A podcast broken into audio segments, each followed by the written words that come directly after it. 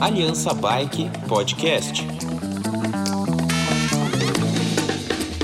Ouvinte do Aliança Podcast, eu sou Álvaro Pacheco para mais um programa do Aliança Podcast, na companhia sempre fundamental de Daniel Gucci, presidente executivo da Aliança Bike. E informação e conhecimento é fundamental. E a gente tem conosco aqui uma pessoa que é uma referência, um guru, que é o Portuga, para a gente falar de gravel, de mountain bike é, e dividindo a experiência e conhecimento dele com a gente. Daniel, obrigado pela companhia. Portuga, bem-vindo. Obrigado, obrigado pelo convite aí, obrigado por essa referência. Fico honrado por, por ter, ter sido chamado aqui para conversar com vocês, dividir um pouquinho do meu conhecimento aí. Portuga, vou começar. É, você é uma pessoa que está conceituando, debatendo, testando, experimentando equipamentos, vendo as diferenças, enfim, mergulhando no universo do gravel, ciclocross, cicloturismo, bikepacking, uh, touring.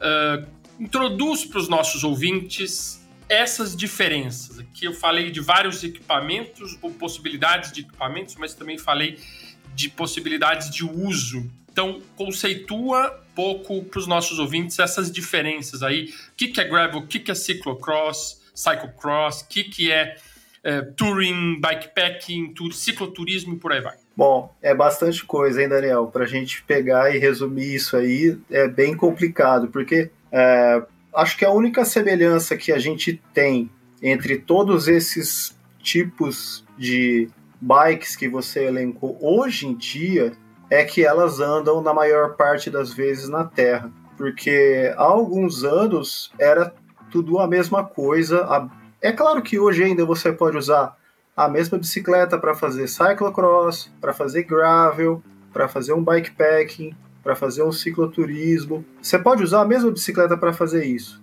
mas são solicitações diferentes do equipamento. E ao passo que essas modalidades aí foram se distanciando hoje em dia, tem até, até a questão do ultraciclismo, né, que é uma coisa que a gente tem provas de mil quilômetros, mil e quinhentos quilômetros, onde se usam na maioria das vezes bikes gravel.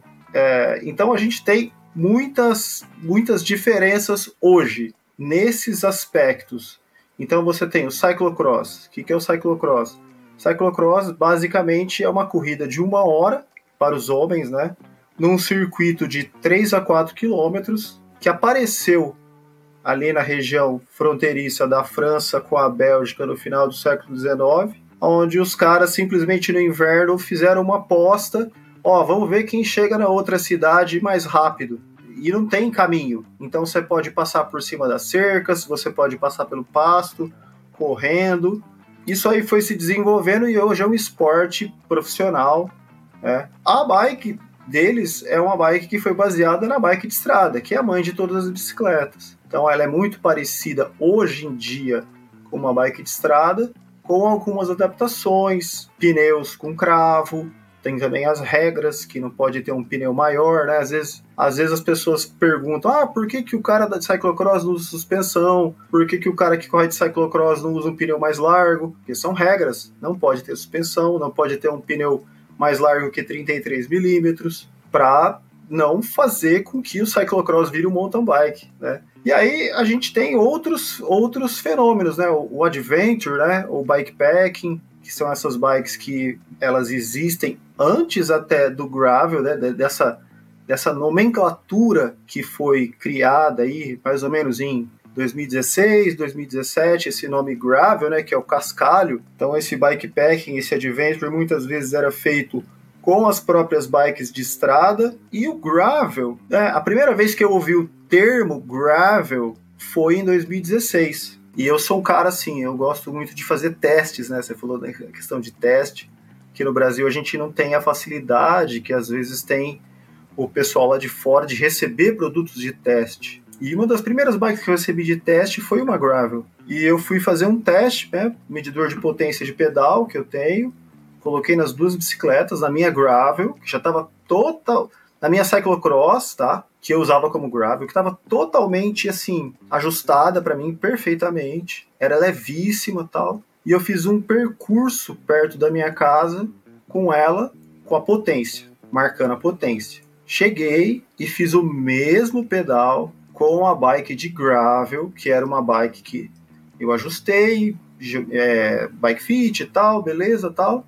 Coloquei os pedais e saí, fiz a mesma potência. Com a bike de gravel eu fui um minuto mais rápido. Por quê? Porque ela é uma bike feita para se andar rápido. Uma bike de cyclocross não é feita para isso. Uma bike de cyclocross ela é feita para acelerar, parar, fazer curva, ser leve para pôr no ombro, sair correndo. Agora, uma pergunta. A gente vê a indústria das montadoras de bicicleta se especializando cada vez mais. Se antes você tinha uma ou duas bicicletas para comprar, é, ou era uma uh, urbana, que era a barra forte, digamos assim, ou uma de competição, que era uma Caloi 10, você vê cada vez mais especializações. Por outro, e isso pode até deixar o consumidor confuso. Por outro lado, você tem uma plataforma que se propõe a ser a mais versátil de todas, que é a de gravel. Você acredita que os consumidores é, vão dar preferência para uma gravel, como hoje, de certa forma, para carro, é, o segmento de SUV é, ganhou o coração de grande parte dos consumidores? Eu, eu acredito que sim, e isso já está acontecendo. Como você disse, Álvaro, nós temos tantas opções. Né? Eu posso ter uma, uma road race, eu posso ter uma road endurance, eu posso ter uma gravel, eu posso ter uma cyclocross, né? eu posso ter uma adventure, eu posso ter uma monster gravel, uma monster cross. Então são muitas variáveis. É, ao mesmo tempo que você tem milhões de opções, talvez uma bike como a gravel, onde você possa fazer tudo, né, de uma forma que para gente que é amador seria extremamente satisfatório, seja a solução. Então eu fiz isso, eu fiz um teste é, peguei uma gravel bike com uma relação de marchas apropriada e simplesmente troquei os pares de roda e fui usá-la como road bike. E ela fez esse papel de uma forma excelente. É claro, se eu for um, um, competidor, um competidor World Tour lá no Tour de France, com certeza uma bike de estrada vai ser mais eficiente, mas para grande maioria dos consumidores, você tem uma gravel onde você pode, por exemplo, durante a semana, dois, três dias da semana, ah, eu vou fazer meu treininho ali de 50 quilômetros para manter minha forma física. Ah, eu quero ir para o asfalto. Então, tudo bem. Ah, agora de sábado eu vou combinar com os amigos de fazer um longão na terra. Eu vou lá, tiro as rodas de road, coloco as rodas de gravel com pneu cravudo e vou para vou a terra com ela. Eu fiz isso durante muito tempo com uma bike gravel. E, a, e não só treinos, provas, competições. Quando a gente se encontrou ano passado lá em Bento Gonçalves, eu estava com uma bike gravel, correndo uma prova de estrada. Porque as diferenças em termos de geometria de uma bike gravel, é claro que isso vai depender do fabricante. Você entra no site, por exemplo, de um fabricante lá, ele tem tem, tem marcas que tem três ou quatro opções de gravel. Tem marcas onde você entra lá, tem uma opção só. Porque ele acredita que aquele é o conceito da gravel bike. Mas, Portuga, eu tenho uma inquietação aqui da minha meu chapéu pesquisador acadêmico. É, me incomoda quando nós falamos de gravel e de outras modalidades essa confusão, e vou dizer me incomoda, mas obviamente que isso é, esse incômodo ele possivelmente vai persistir, mas me incomoda a confusão entre o que é definição do equipamento e o que é motivação de uso, ou no caso da gravel, que é o terreno, né? É o tipo de piso onde você vai pedalar. Né? A, a, a tradução literal é cascalho, como você bem pontuou. Então, assim, sim, sim. eu posso pegar uma BMX, eu vou estressar para a gente conceituar um pouco melhor. Eu posso pegar uma BMX e colocá-la no cascalho e dizer que eu estou fazendo gravel? Calma, não precisa responder. O cicloturismo, por exemplo, se eu, se o meu filho de balance bike estiver pedalando com motivação recreacional turística, ele está fazendo cicloturismo. Aqui eu estou falando da motivação do uso e não do equipamento em si. Então, assim, o Gravel é a, o conjunto de componentes e definições de é, caracterização de um equipamento, ou o Gravel é a motivação de uso, ou é as duas coisas, E se é as duas coisas, basta então eu pegar uma, uma mountain bike, colocar um guidão drop, tirar a suspensão e chamar de gravel, é isso? Ou não? Mais ou menos, Daniel. Tem, tem até um certo ponto dá para você fazer isso. Né? Então, o que está acontecendo? É um fenômeno que está acontecendo muito aqui no Brasil, que o pessoal está pegando as mountain bikes, tirando suspensão, colocando um garfo né? e trocando o guidão. Em 2007, eu lembro que eu comprei a primeira 29 aqui da região. Né? A 29 estava aparecendo, e assim como a Gravel, todo mundo criticava, falava, ah, 29 não vai virar nada, isso é loucura, essa rodona. Só que eu queria mesmo, era uma cyclocross, eu não achava. Então o que, que eu fiz com a minha mountain bike 29? Olha a loucura. Tirei o garfo original, que era um garfo de aço, para pneu 29. Coloquei um garfo para 27,5 para roda menor, para frente ficar mais baixa. E coloquei pneus de 35 milímetros na bicicleta. Aonde eu moro, o terreno é tapete. Né? A, a terra é um tapete, é uma maravilha.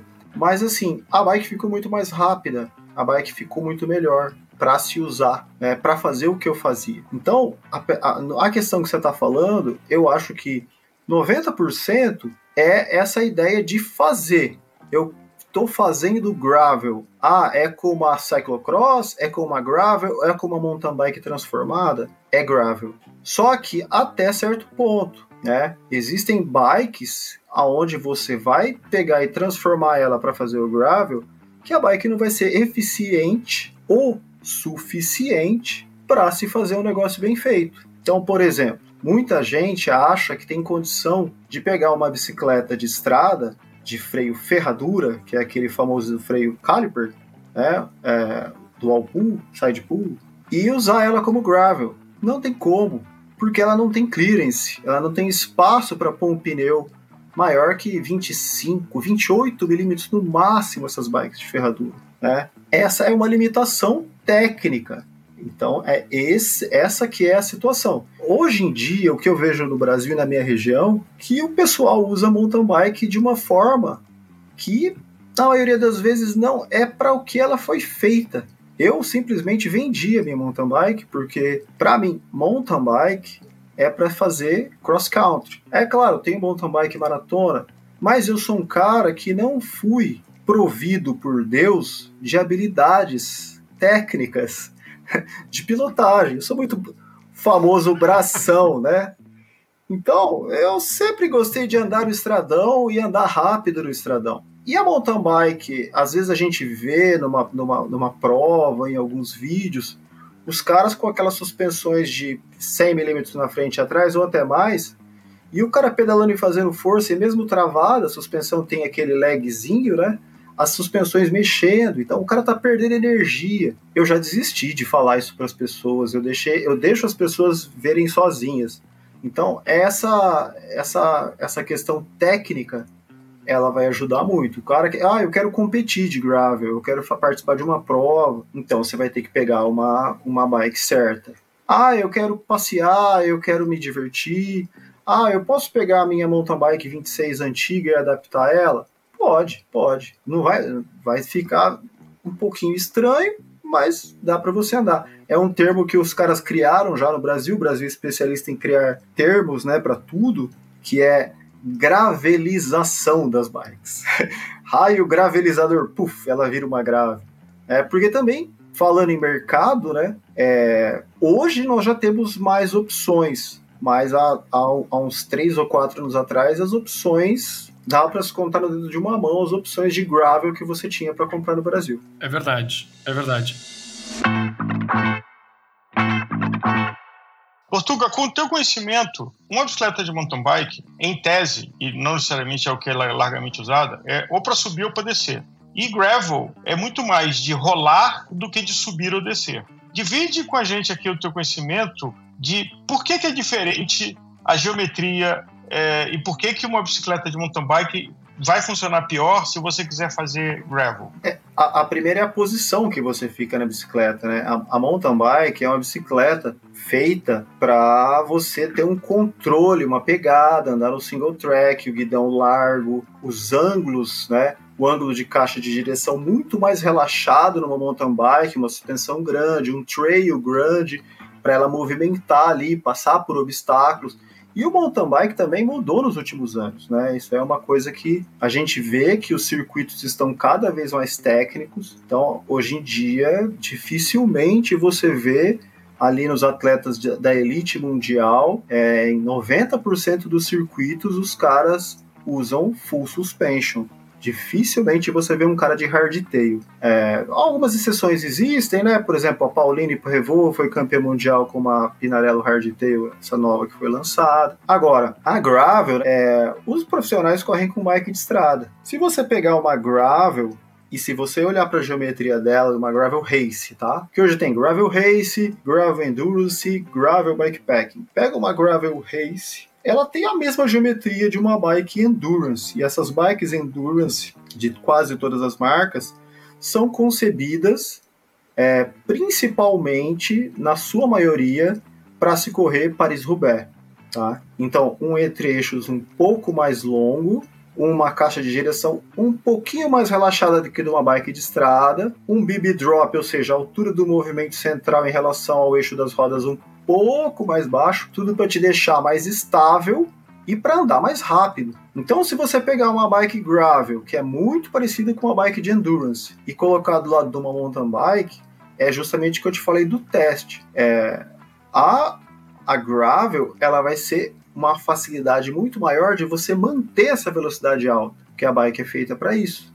Então essa, essa questão da geometria é uma coisa que eu, que eu adoro, né? Não sou profissional disso, nunca estudei é, tecnicamente em faculdade, nada, mas sempre fui um curioso e é uma coisa que muita gente não sabe perceber. Ah, eu subi nessa bicicleta aqui, o negócio não rende, né? Então, não é só não é só o bike, não é só a geometria, também é o bike fit, né? Então, uma bike de estrada endurance é muito parecida hoje com a geometria de uma bike gravel. Isso em linhas gerais. É claro que existem marcas que vão alterar isso e existem marcas que fazem geometrias um pouco, de, um pouco diferentes. Isso a gente vai ver daqui a alguns anos.